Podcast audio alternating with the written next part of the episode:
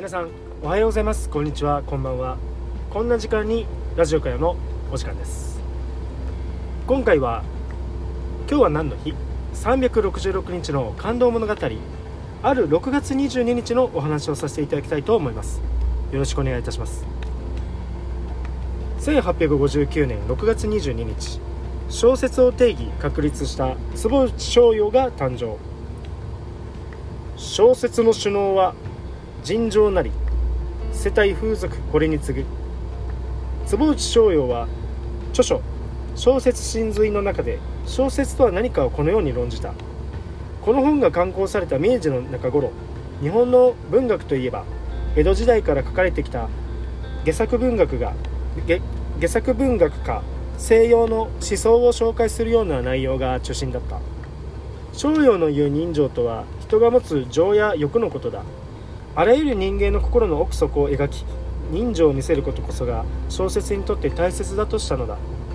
逍遥は1859年6月22日江戸時代の末期に美濃の国現在の岐阜県で生まれた。父から漢学を学びまた母の影響で歌舞伎を好み11歳にして和歌や俳諧を楽しむなど文学と芸術に親しんで育つ。逍遥は東京大学文学部在学中に東洋文学でなく西洋文学も読み漁るようになり文学における東西の違いを意識するようになった。そして卒業後東京専門学校現在の早稲田大学の講師をしながら小説真髄を書き上げたのである。これこそ当時まだ日本には存在していなかった小説という新たな芸術が魂を与えられた瞬間であった。江戸下作に親しみ西洋文学を理解した彼ならではの小説論は大変な話題となった。そしてこれを実践するべく逍遥自らが書いた小説「統制書生片木」もベストセラーに。25歳という若さで彼は一躍有名人となったのである。また私生活では大学時代に出会った女性千と結婚。逍遥は彼女に学問も学問も教え生涯愛し続けることとなる。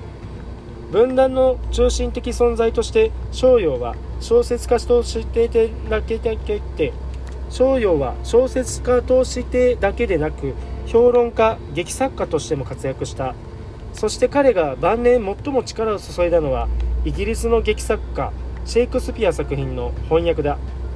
50歳の時の「ハムレット」に始まり20年近くにわたって彼はシェイクスピアの全作品を翻訳刊行した。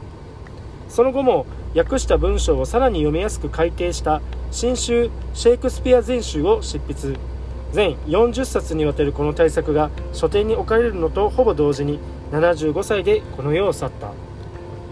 今回は6月22日小説を定義確立した坪内逍遥が誕生のお話でした。明日6月23日はクーベルタン男爵が近代オリンピックの開催を提案のお話です。ご視聴ありがとうございました。